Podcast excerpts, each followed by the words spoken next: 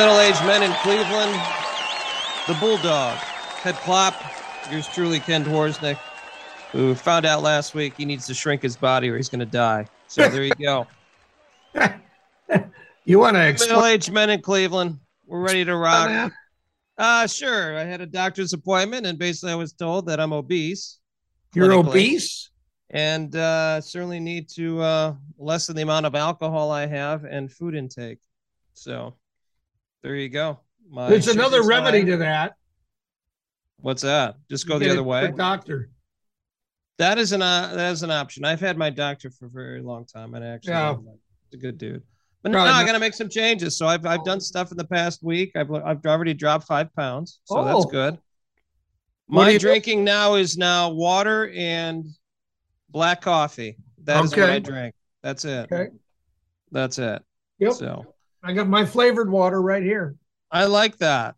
See, I can't do that stuff. I don't. Aowen does the flavored water. Is it like a sparkling water or? Well, it's uh, what is this? This is clear American. Uh, well, thank God it's American. Flavored sparkling water beverage with other natural flavors: zero sugar, zero calorie, zero caffeine, zero sodium. How about zero taste? Is there zero taste? No, there's taste. Okay. Otherwise, I wouldn't be having it. The one thing that it's got in it that's bad is uh, aspartame. Oh, okay. Yeah, the substitute sugar stuff. Okay. Yeah, but you know, so. fair enough. Well, you you're trying to make some health choice health yeah. things as well. So uh, this is the fun stuff we we have to go with. I talk to other friends our age, and I'll be honest with you, they're dealing with the same stuff. Yep. You got a hereditary hereditary things against you sometimes, and you just got to make some lifestyle changes. So yeah. we'll see. Well, Ted, I, I imagine as myself, and I know there's a couple things we want to talk about at the top of the show, but um, we're August is done. So what does that mean basically? We have school starting. School okay. Starting. Yep. And we got to get everything ready for the kids. I have one quick rant, and then we're going to certainly talk about a couple items you want to talk about. Have you done school shopping with your children? Have you done that? Uh, we don't do that. Well, my wife does that without them. You're talking about for pencils and pens? No, and that and like clothes and stuff like that is kind of what uh, I'm talking about. The no, we don't do that with them. Fair enough. You do it on your own. Correct. Gotcha. Okay. So I don't do a lot of the school shopping for my kids. Their their mom takes care of a lot of that stuff. Um, I help with some school supplies at times or anything like that. But we always kind of have an agreement. Okay, why don't you buy such and such shoes? Okay, so I've decided I was going to buy Riley shoes. So okay. Saturday, Awen and Maddie, you Riley and I were going to go to a place that starts with a D um, that you buy sporting goods at. So, so we opt to go. Living in the fine Rocky River area, we go to Great Northern Mall that should bring back some memories for you too. Oh yeah, spent some time there back in your younger days. Yep, when you lived on this this side of uh, this part of Cleveland. So we go there, and I have a plan. Okay, and my plan is we're going to buy shoes for him for school. These are not cross country shoes. He runs cross country. These are not anything special. These are shoes he's going to wear on a regular basis when he's at school. Okay. Obviously, my mother would be proud I had a gift card. So we're going to use that towards it. So I start walking around the store and I basically tell Riley, I go, let's look at four or five different pairs of shoes. Certainly, price is going to be part of the mix. Okay. Sure. But thinking, oh, okay. But, you know, it's been a little while since I've actually been in a store and bought shoes. So we walk around and he wants, you know, we're looking at Adidas, we're looking at Nikes, we're looking at some others. I look at the first shoe that he kind of picks out. He's like, "Well, I like this, this, and this." So there's four different kinds. The first one he picked up, I almost fell off, fell fell over, and passed out. Yeah. The shoe was two hundred dollars. Yeah. I'm like, well, I don't think we're gonna go with this. I go, I, I want to stay in a specific price range because as Kevin Hart, the comedian, talks about, I like to be in, in my financial lane. I'm not I'm going to be in anybody else's. I want to be in my own. So we finally found the shoe that he wants, and it, it, it was it was a nice shoe, some kind of Air Max or something like that that he really liked. and that ended up being like $110. I'm like, okay, that that I can handle. Dad, $200 for a shoe. This is not a, like a special running shoe. I, I can get that. I, I'm very familiar with that back in the days when I would run a lot. You want special shoes and all that it costs costs you know a little bit more. $200 just for some kind of you know shoe to run around in and, and kind of bebop around in. Yeah, that's no, not up in here. Well, no, we didn't we didn't go that route. So he's very happy with what he has, and I've saved a few dollars in my wallet. So that that is my rant. The cost of something pretty nice now, just like everything else has gone up, but I cannot believe that the price of tennis shoes that I used to buy at Burlington Coat Factory with my mother when I would go, and I think we spent like 30 bucks at the most, is now that type of shoe is now like 200 bucks. It's crazy.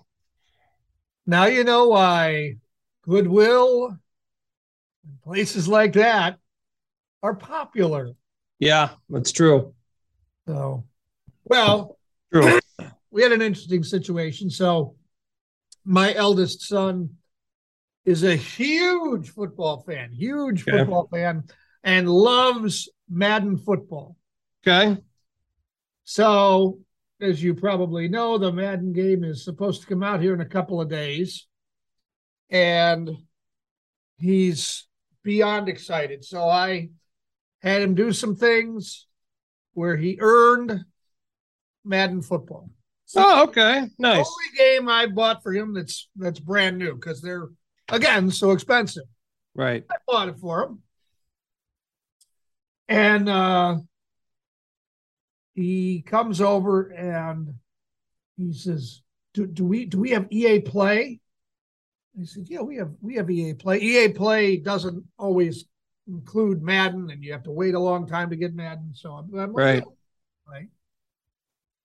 Oh well, this is on Monday. He says, Well, we get early access to Madden 23. I'm like, Oh, that's great. And uh He's like, yeah, I think it's three days early. And he's all excited. And I'm like, oh, that's great, buddy. So then um, he um, comes back and he says, oh, well, it's three days early. And so it's not going to be available until Tuesday, tomorrow. And I'm like, oh, okay. You know, well, okay. So you'll have it tomorrow. So he goes away and then he comes back and he says, Daddy, I need to go into the settings on the Xbox. Oh. Okay. Go ahead. Go into the settings. He goes into the settings. This is on Monday the 15th. Goes into the settings and he's in the the uh, time zone. And I'm like, "What are you doing?" He says, "I need to set this time zone for for New Zealand." And I'm like, "Why?" Well, because it's Tuesday in New Zealand and then I can play the game. The kid's 11, Ken. So I help him find the time zone, and sure enough, there's Madden hmm. 23.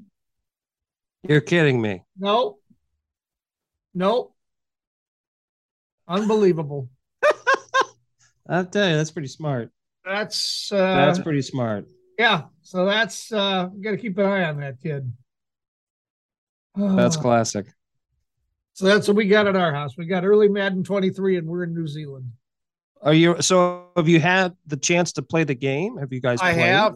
I have. How is it? What does the game itself look like? Is it pretty uh, pretty sweet? My son would tell you that he's blown away by it. I would tell you it's very similar to the previous games. It does have, um, it's all centered around. It's like a tribute to John Madden, yeah. and they have the John Madden uh, legacy game Oh, okay. And so they have rosters from the AFC and the NFC of either current players that are great or old players that he loved. Okay. Oh, that's cool. That's neat. So AFC versus NFC, and then they have two different versions of John Madden, one coaching each side, and they talk about, well, this is like young John Madden, and then, then this John Madden over here is like after he won a Super Bowl, and they have like uh, you know if you run the ball with um, I don't know, Barry Sanders, the announcers will say, "Oh well, yeah, John Madden, coach." They call him Coach. Coach loved Barry Sanders, and then they have a soundbite from John Madden talking about Barry Sanders. Oh, that's cool. That's So really, really neat. it's, it's That's- really neat. That's really neat. Yeah. So Very cool. uh, so yeah. Uh, but it so it's it's good. I haven't, you know, he's starting to get into the, the franchise and all that. We only played the legacy game together, but he says it's great. So Well, that's cool. That's fun. Yeah. I, I've always enjoyed Madden. It's been a long time since I played, just because of timing and all that kind of stuff, and. I kept up with the video games. But yeah, I think that's a it's a it's a great series. I think they do a great job with that. Hey, Myles Garrett's ninety nine on the game. You can't beat that. So in the game, he decided the legacy game, he decided he wanted to be the NFC. And as you know, and maybe this is bad parenting, I don't know. He's a Steelers fan. So Yeah, I have the AFC. I have the AFC, and the number two running back is Jerome Bettis. The so bus. I deliberately down by the goal line hand the ball to the bus. and as I hand the ball off, as the play is going, I'm saying, The wheels on the bus go round and round. You're starting some nice taunting at an early age of, of children. That's great. So, yeah, we're in New Zealand playing uh, Madden football. I love it. How does it feel? To, I mean, are you technically down under? Where I mean, I know that's I- Australia, but Yes, you I, know, I, six I- hours ahead, I believe, aren't they? Right? I think they're 12. Is it twelve? Wow. Yeah. Okay. But uh, yeah, so, uh, you know, hey, whatever it takes, right? That's right. Yeah. Well, coming up on this week's show, Ken, I know you've had to cut back on what you eat, but we're going to have plenty of talk about food. We're going to get some info about some new restaurants in the Cleveland area with Destination Cleveland's Jen Brazdovich. We also have good news for anybody with a sweet tooth. I guess we'll cross you off that list, Ken. Yep. The misspeak of the week comes from baseball, as does one of our stories in Klopp's Clips. Our Cleveland sports expert, Dusty Sloan, is here to talk about a memorable Browns preseason game. And our Cleveland historian, John Grabowski, is here to discuss Burke Lakefront Airport and why it is where it is. That and more coming up. And now, a woman's perspective. What did God say after creating man? I can do much better. This has been a woman's perspective.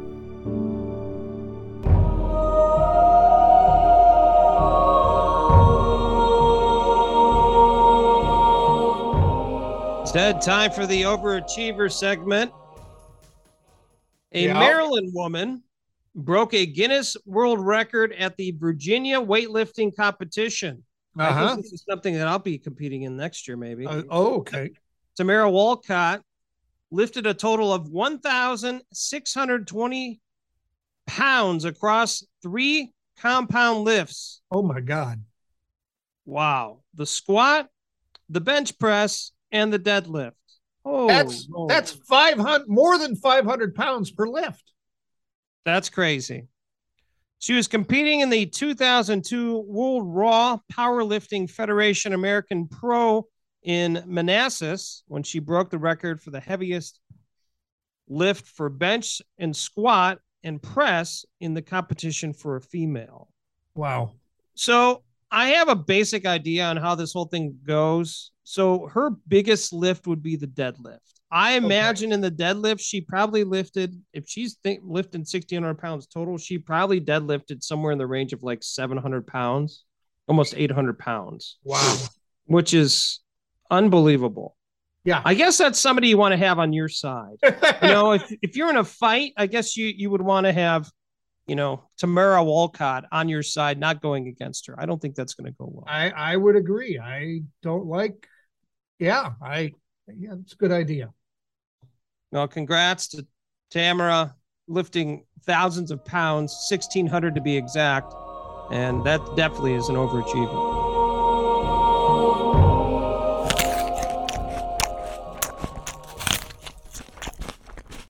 We're joined by Jen Brastovich once again from Destination Cleveland. And Jen, we always appreciate your time when you fill us up with information about where we should go with our calendars. But one thing that is very important to Ted and I is filling our stomachs. So I know in the Cleveland area, there's been many different places that have opened up, and obviously many places that want to promote uh, what they have to offer with the restaurant scene. Can you give us a couple places that people should look out for here in the Cleveland area? Absolutely. Filling my stomach is also a top priority for me. Uh, so you are talking to the right girl. Of course, we have an expansive and diverse culinary scene here in Cleveland, offering a little something for everyone. We did see a few restaurants close during 2020 during the pandemic, but more importantly, we've seen a lot of places open and seen some new stuff uh, open its stores. So let's check out some of the highlights. One of the top highlights that I cannot stop talking about is Cordelia. This just opened in the old Lola space on East 4th Street. Part of the reason I'm so excited is because with its opening, there are now no empty storefronts on East 4th Street. That's so, awesome. I mean, talk about a diverse array of culinary options. Walk down East 4th Street, there is absolutely something for everyone. So this just opened in late July, and they are celebrating all things Midwest. The owners describe the vibe as Midwest nice and the restaurant is named for the owner's grandma. Food is fittingly described as modern grandma cuisine. So they're reimagining some favorites that people grew up sitting around the, the family dining table eating on, you know, Sunday dinner. Right now, they're only open Wednesday through Saturday evenings. And you are going to want to make a reservation right now because this is a reservation that is hard to get. Uh, it is one of the hot spots and it is just absolutely beautiful inside what they've done with that space. And of course, it's East 4th Street, so there's a little patio space as well. Yep. Yep. If we head over to Ohio City, Juneberry Table is a breakfast and lunch concept just open in the old Jack Flap space. Um, this is from Karen Small, who used to own the Flying Fig right over there by West Side Market.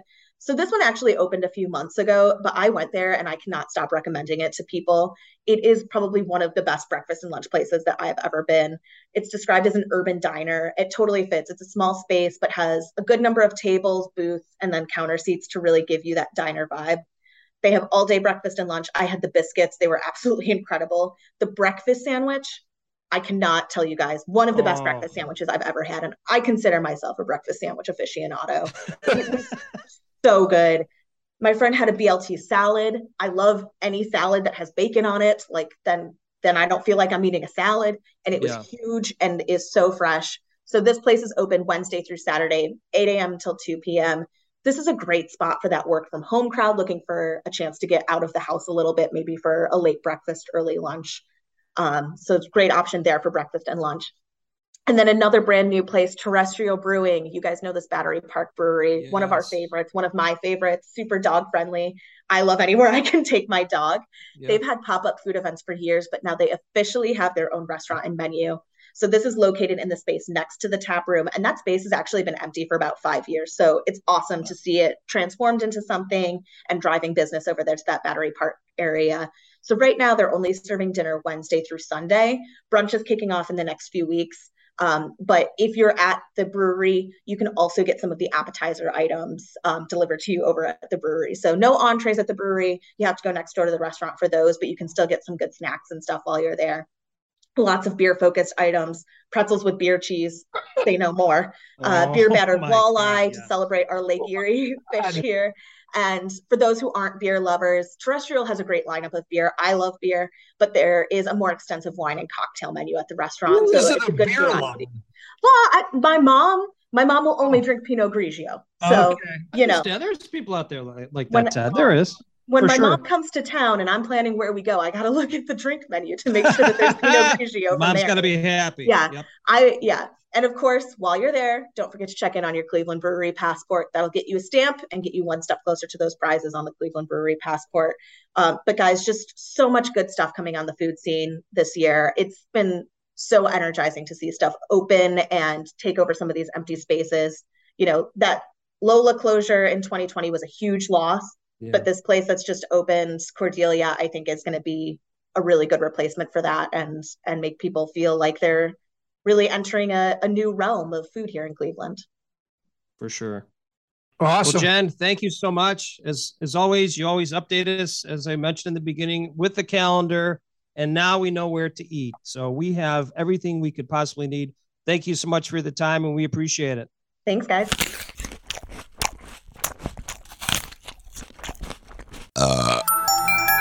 Ted, we have good news.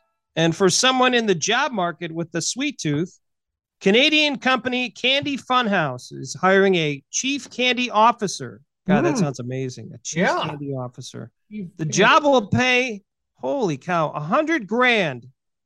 And basically, you'll eat candy.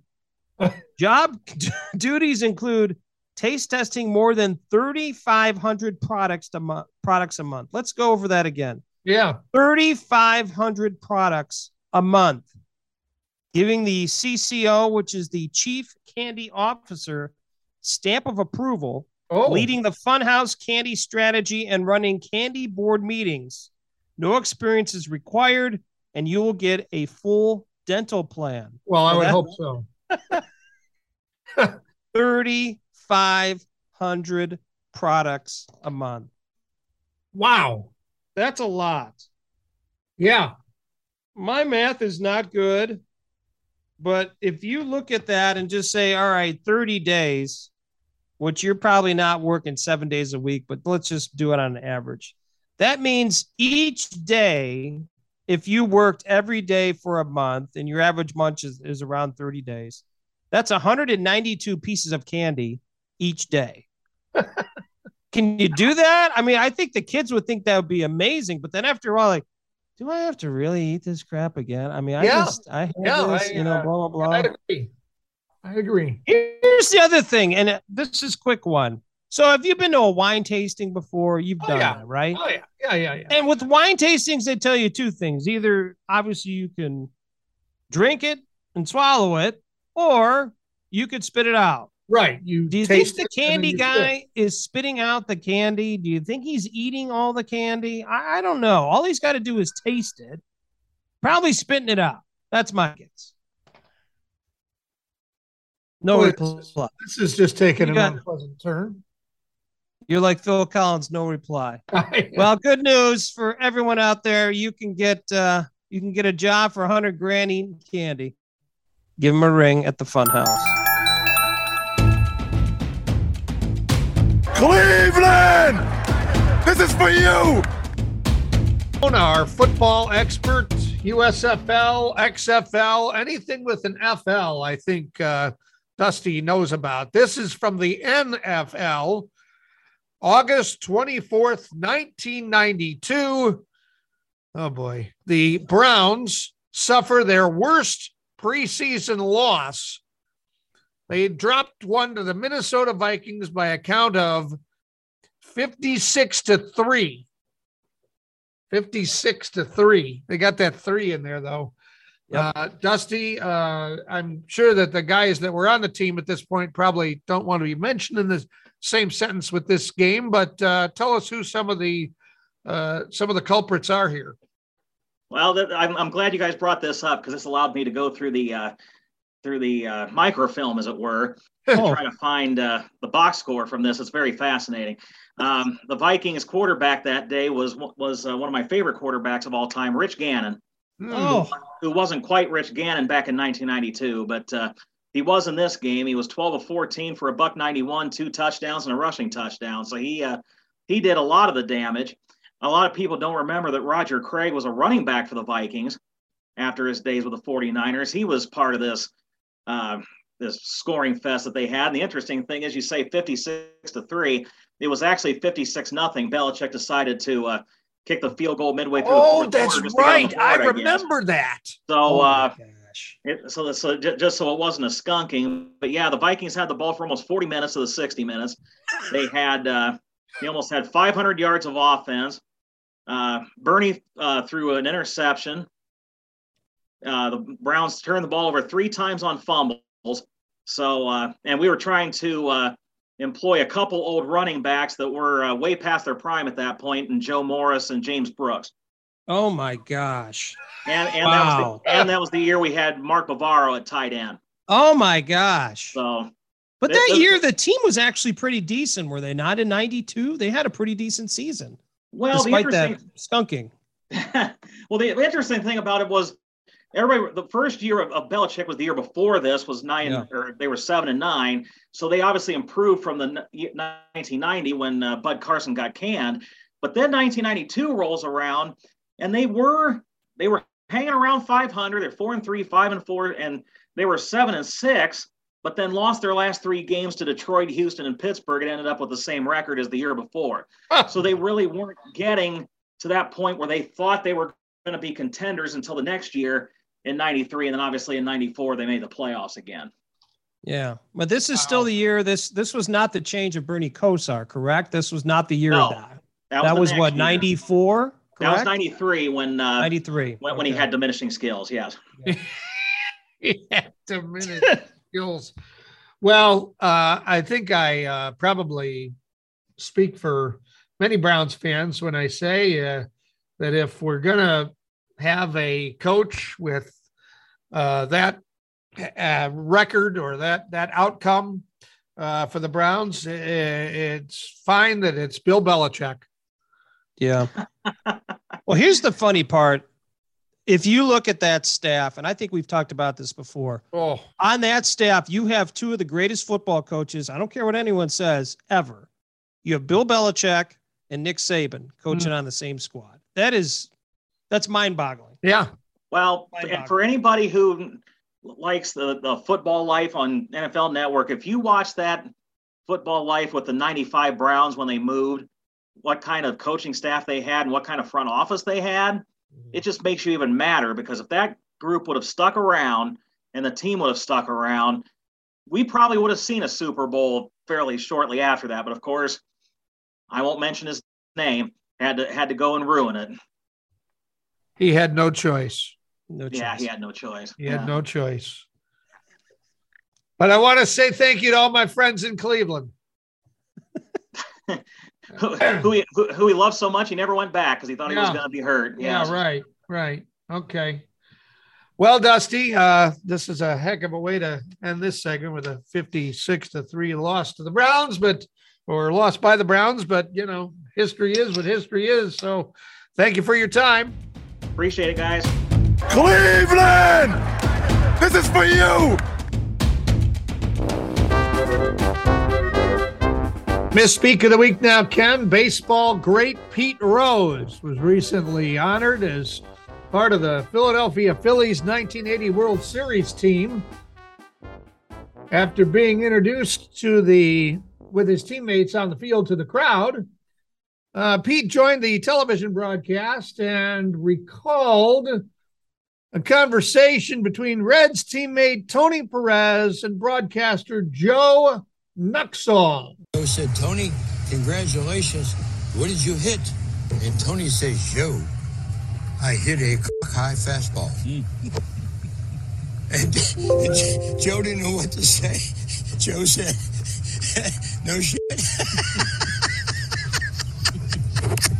That's looped out to right field. You changed the subject real quick on that loop out to right field. I'm just describing the action. Pretty sure we don't have a seven, seven second delay, so. Ooh. Oh, yeah. Yeah, you bet they didn't have a seven second delay. That was not uh when that aired, that was uh not edited. I uh I cleaned that up for our uh, purposes here. And wow. Here's the interesting part. That was not the first story that uh, Pete told on the broadcast with a less than stellar subject matter. So he was uh I don't know what he was thinking, but uh yeah, that's uh, uh Charlie Hustle has basically lost his filter. I think that's where we're at. So I think think so. that's just an easy way to, to basically say Charlie Hustle, the old Pete Rose, doesn't care anymore. Well, just like many other Northeast Ohioans, Ted, I had the opportunity to be out and about the last couple weeks. I have a couple highlights for you. I always like to give you highlights, not the everyday stuff.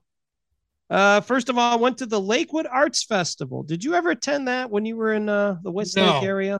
No. Oh boy, oh boy, what a what a fine time that is. A lot of vendors. They take over Detroit Avenue for like uh, it seems like 25 blocks, and uh, we had the opportunity to go to that. It was great, great food. Um, a lot of different, very creative artists. It's hard to believe that some of the stuff people come up with, pretty amazing. Uh, went to Char. We've talked about that in the past.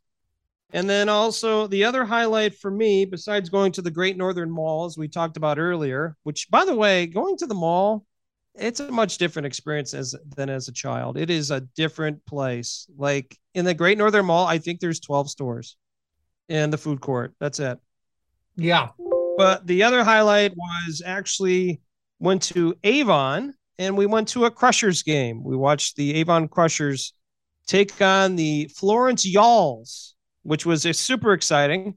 Um, they had a handout of a bobblehead of their manager Tim Roth, which was kind of cool and very interactive. I enjoy minor league baseball. It's Yeah. fun. You know, there's a lot of kids and the atmosphere is great. You don't get a lot of people there. They're just going there to get completely hammered. And it was it was a lot of fun. It was it was a good time. Great deals too. I mean, they had one of the very quickly, my last part, one of the players for the Crushers ended up getting on base. And in that during that inning, it was the Great Lakes designated hitter inning or something like that. So he got on base. So we all got beers for half off Hmm. for 30 minutes. So that was pretty cool.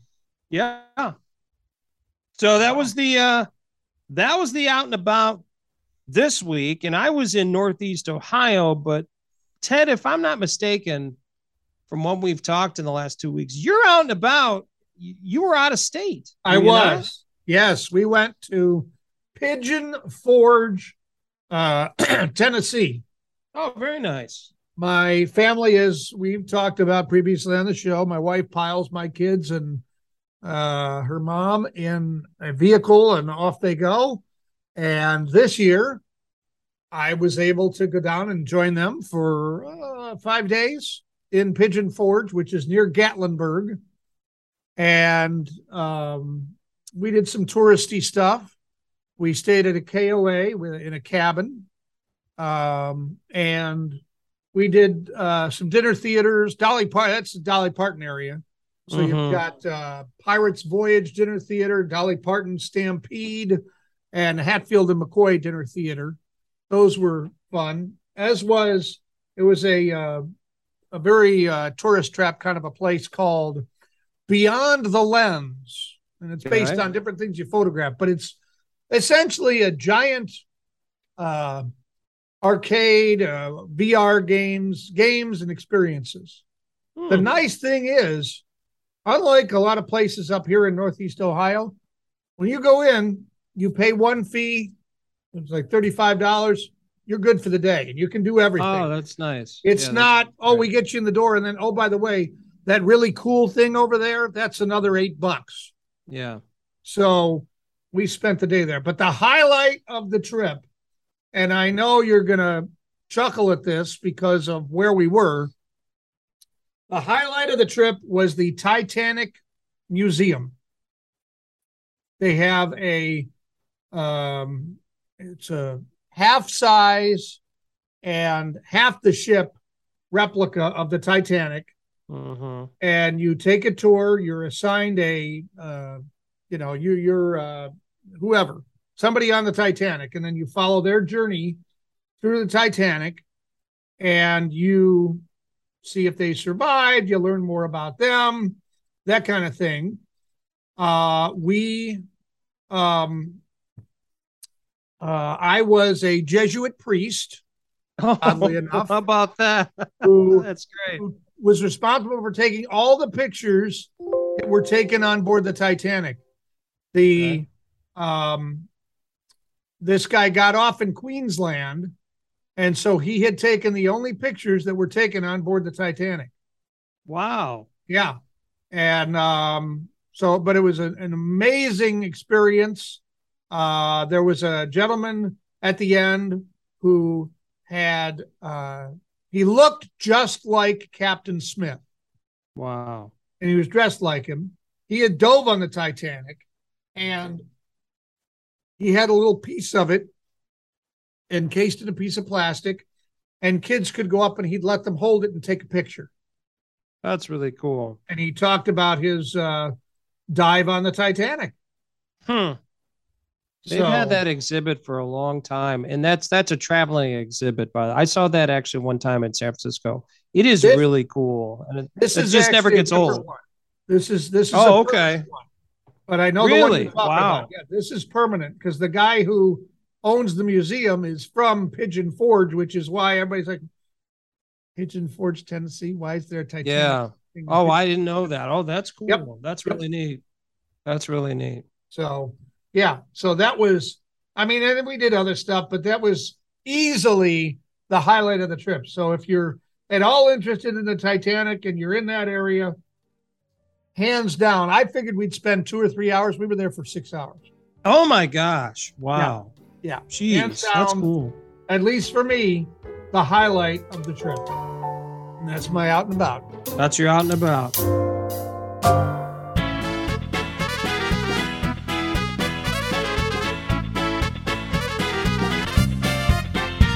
Time for another Cleveland history lesson. Cleveland historian John Grabowski with us. And John, Burke Lakefront Airport. It- it- this seems like a broken record every so often.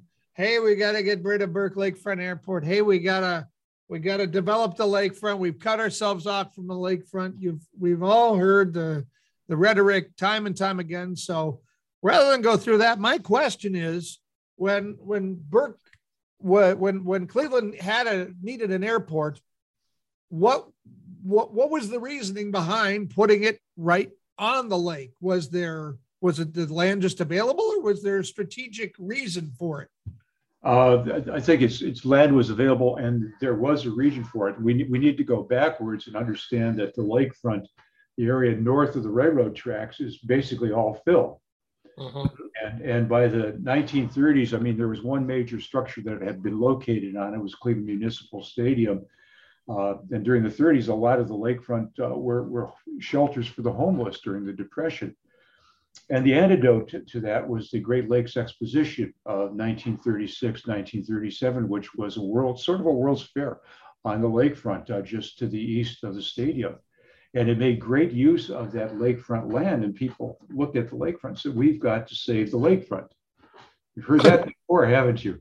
Yes. Yeah. So- And so, you know, the exposition was set to, you know, close and, and somebody at that time in the 36 said, you know, what we need to do is build an airport on the area to the east, of where part of the exposition was. And they were looking at Meigs Field in Chicago. You know, Chicago had Yep. urban airport. And you were not looking at huge aircraft coming in at that point. You're looking at small aircraft, business, whatever else. And so that idea was vetted, actually brought up uh, at the end of the Great Lakes Expo. The war intervened, uh, but by 1947, they, they built they built a, a runway. I think it was something like 3,000, 3,600 foot dirt runway in 1947 uh, for the airport.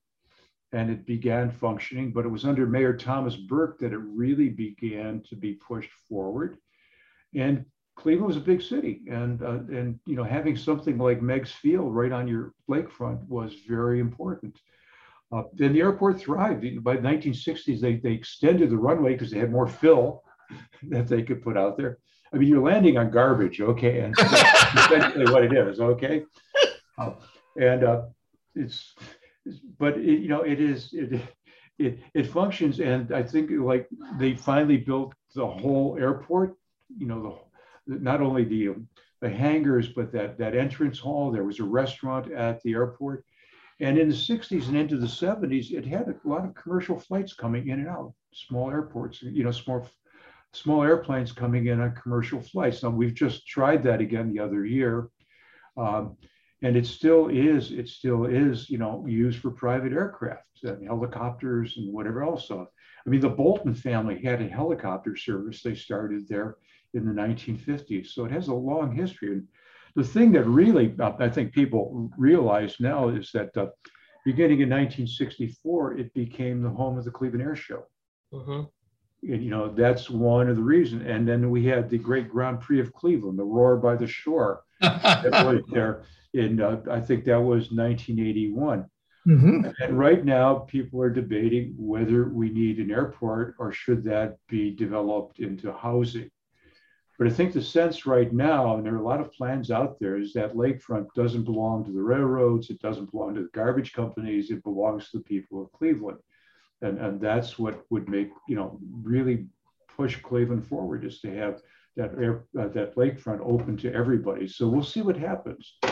Um, know, John, the question I have for you is obviously talked about the Grand Prix, um, and that's something I I know Ted knows that well. He covered that when he was working for different uh, radio stations and TV stations. I had the opportunity as well. It was very cool. And then obviously you mentioned about the air show. To your knowledge, was that airport ever used for anything else besides planes coming in and those two events? Do you do you know of anything else? I cannot think of anything, nor did I hear anything about that. I, I think it was just planes and, and I think the, the races and the events that are held there. I don't think there's any, another event.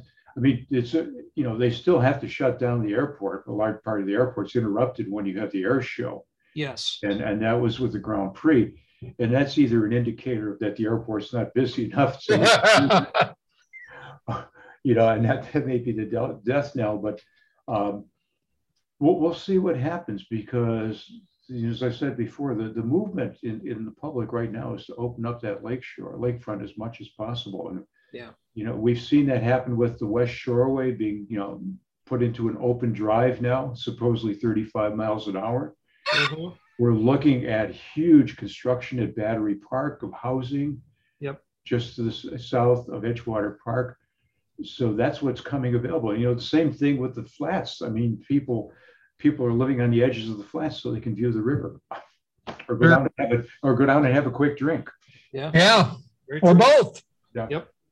All right, John. Well, a little insight there as to uh, why we now have all these lakefront development plans or redistricting or redevelopment, whatever you want to call it, uh, where it all started. Uh, we appreciate the insight, John. Thank you.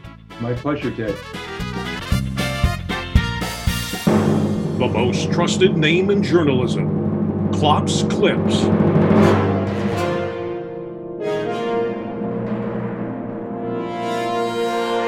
All right, Ken, here's the news you probably didn't hear about.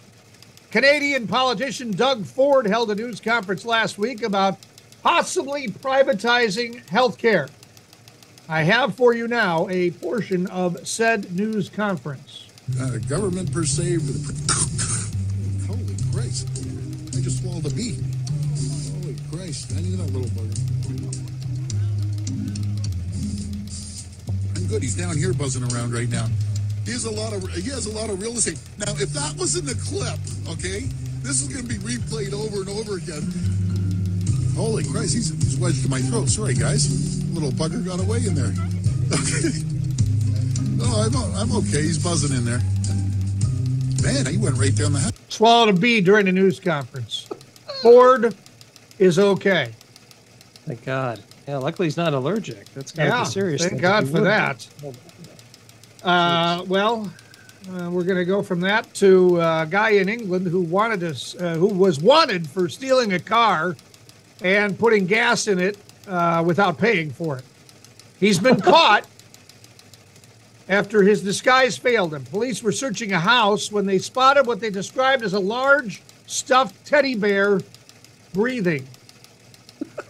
18 year old Joshua Dobson tried to hide in the stuffed teddy bear. The outfit, however, was, as you can imagine, unbearable. Dobson was arrested, given nine months in a young offenders institution. Oh boy, this is not a good run for him. Do not hide in a stuffed teddy bear. Yeah, not going to work. Camp counselor in Westchester, New York, found a unique piece of memorabilia that he is now auctioning off. Ali Tarantino has been working at the Elmwood Day Camp for more than 30 years and recently discovered a baseball card of an eight or nine year old boy that the boy printed, signed, and gave to him. The boy on the card is Mark Zuckerberg. Oh, jeez. Comic Connect is handling the auction of the the the card. No word on how much the item is expected to go for. That'll be big money. Yeah, Big money. autographed Mark Zuckerberg baseball card. A suspected church burglar in Washington State got caught, and that wasn't the worst part. Uh, cops responded to a call a little after 3 a.m. for a burglary in progress. Guy seen in the church with a mask on and looking at audio equipment. Police arrived as the suspect climbed out a window. They ordered him onto the ground. As he followed their commands, a skunk came around the corner and sprayed him. 28-year-old Grant Simonson is charged with second-degree burglary. That's karma, is what Yep. that is. Karma. A South Korean town is getting some negative feedback for an ad promoting garlic. Hong Seong County is known for its local garlic. Here now is a portion of that 30 second spot. 어, 어머 왔어. 단단하네. 안이 참 굵고. 가까이서 보니까 더 잘생겼네. 인생 Oh boy. 하고 싶은 거다 굵고 단단한 홍산 마늘. Ken, uh, I think you're thinking the same thing I'm thinking. Yeah. Some farmers say that ad right there is obscene. The video shows a woman touching the thigh of a man named Hong San with a full garlic head mask on, saying words like very thick and hard to apparently describe the quality of the local garlic. Oh boy. This, this ad is also a parody, apparently, of a famous scene from a 2004 hit Korean movie. I, did not people- think that, that that sound did not sound like it was a sound uh, an ad for garlic to me. No, I, I imagine the sales are going to go up here pretty soon, though, after that commercial. Controversial. Yeah. In sports, Pirates second baseman Rodolfo Castro sliding into third against the Arizona Diamondbacks when this happened. Castro slides into third. His phone comes out of his pocket. Now that's a first. and there's Adam Hamari. Dude, your phone is down there. Hey, right there. umpire pointing out that the guy's phone falls out of his pocket. Guy had his phone in, in his back pocket during the game. Pirates manager Derek Shelton, baseball fans in Cleveland might remember him. Uh, he was asked about the, uh, the phone in the pocket after the game. I mean, I think the one thing we say is like you stay around the game, you see things, you see, you see things you haven't seen before. So, and I, honestly, I wasn't even aware of it until Rabs came in and and told me about it. Uh, yeah, we got guys playing Major League Baseball with phones in their pocket. He he claims he just forgot it was there.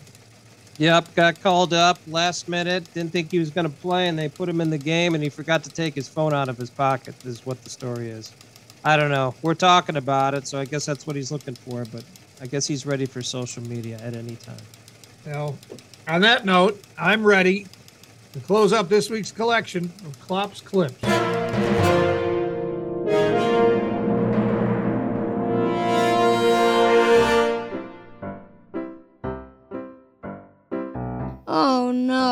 Not a dad joke. Ted, why should you never date a tennis player?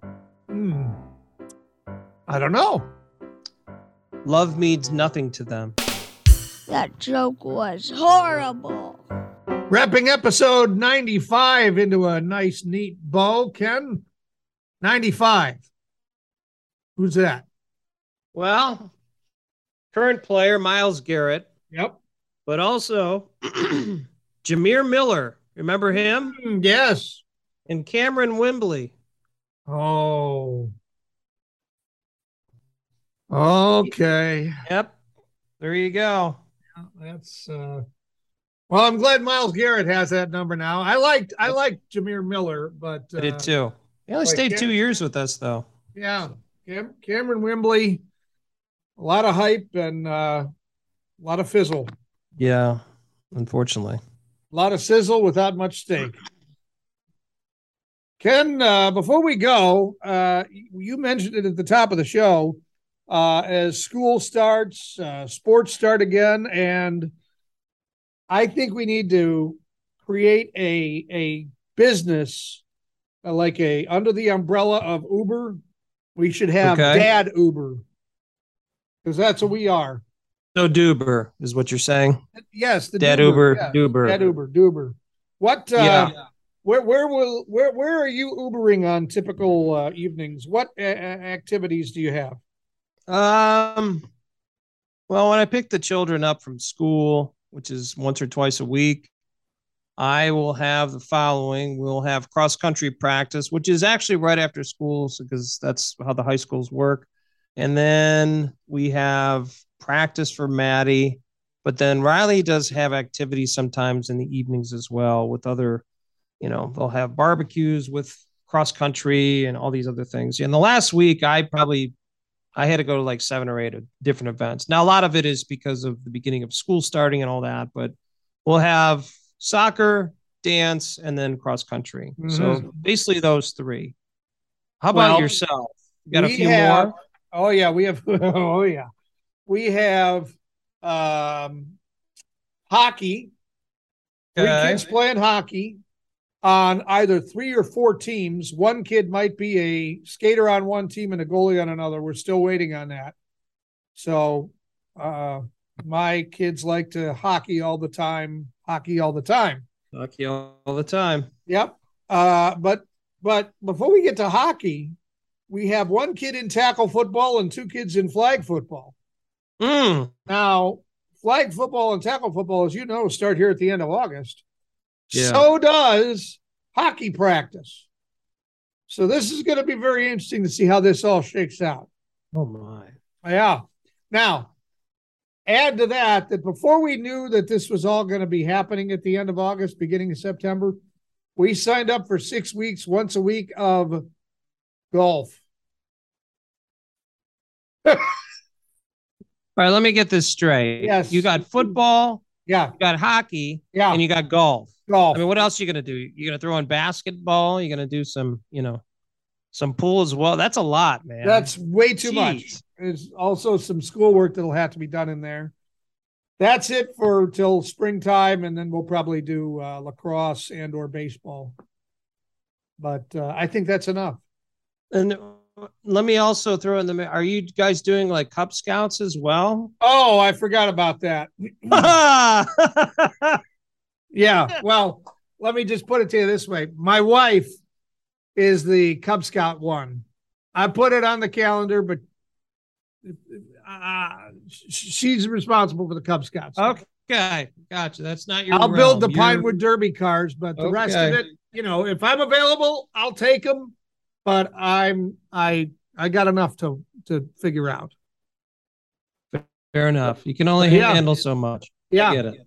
So that's a lot, Mr. Klopp. Yeah, yeah, you better get that. You better get that car ready, fill it up with gas, and make sure your driving's laser focused. Because yeah, you're going to be traveling all around the Cleveland Cleveland Heights area, buddy. So well, I'm glad we were laser focused in this week's episode, and uh, who knows what we'll have next time. Fun and exciting stuff. There's no doubt. Special thanks to all of our guests, John Grabowski, Dusty Sloan. And uh, thank you as well to our audience for listening. We appreciate it for episode 95. Just a reminder we're just two middle aged men in Cleveland. Two Middle Aged Men in Cleveland is sponsored by Westminster AV, custom audio visual packages for all occasions.